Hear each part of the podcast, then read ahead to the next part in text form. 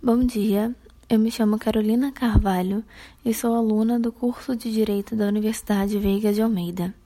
Hoje irei abordar a ODS 10, Redução das Desigualdades, mais precisamente Meta 10.2, a qual possui como objetivo até 2030, empoderar e promover a inclusão social, econômica e política de todos, independentemente da idade, gênero, deficiência, raça, etnia, origem, religião, condição econômica ou outra.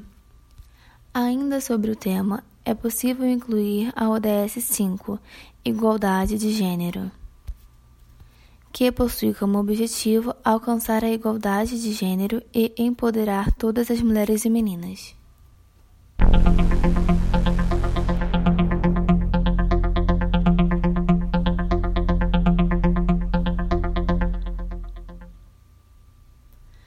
De acordo com a pesquisa, as mulheres recebem salários menores que os homens desempenhando as mesmas funções.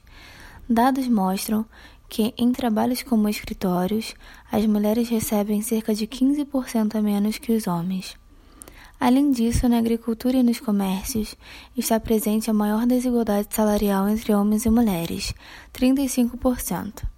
Também é possível observar o baixo número de mulheres em cargos gerenciais, apenas 38%.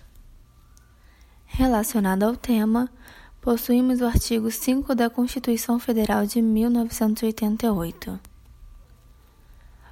Todos são iguais perante a lei sem distinção de qualquer natureza, garantindo-se aos brasileiros e aos estrangeiros residentes no país a inviolabilidade do direito à vida, à liberdade, à igualdade, à segurança e à propriedade nos termos seguintes. Inciso 1. Homens e mulheres são iguais em direitos e obrigações nos termos desta Constituição.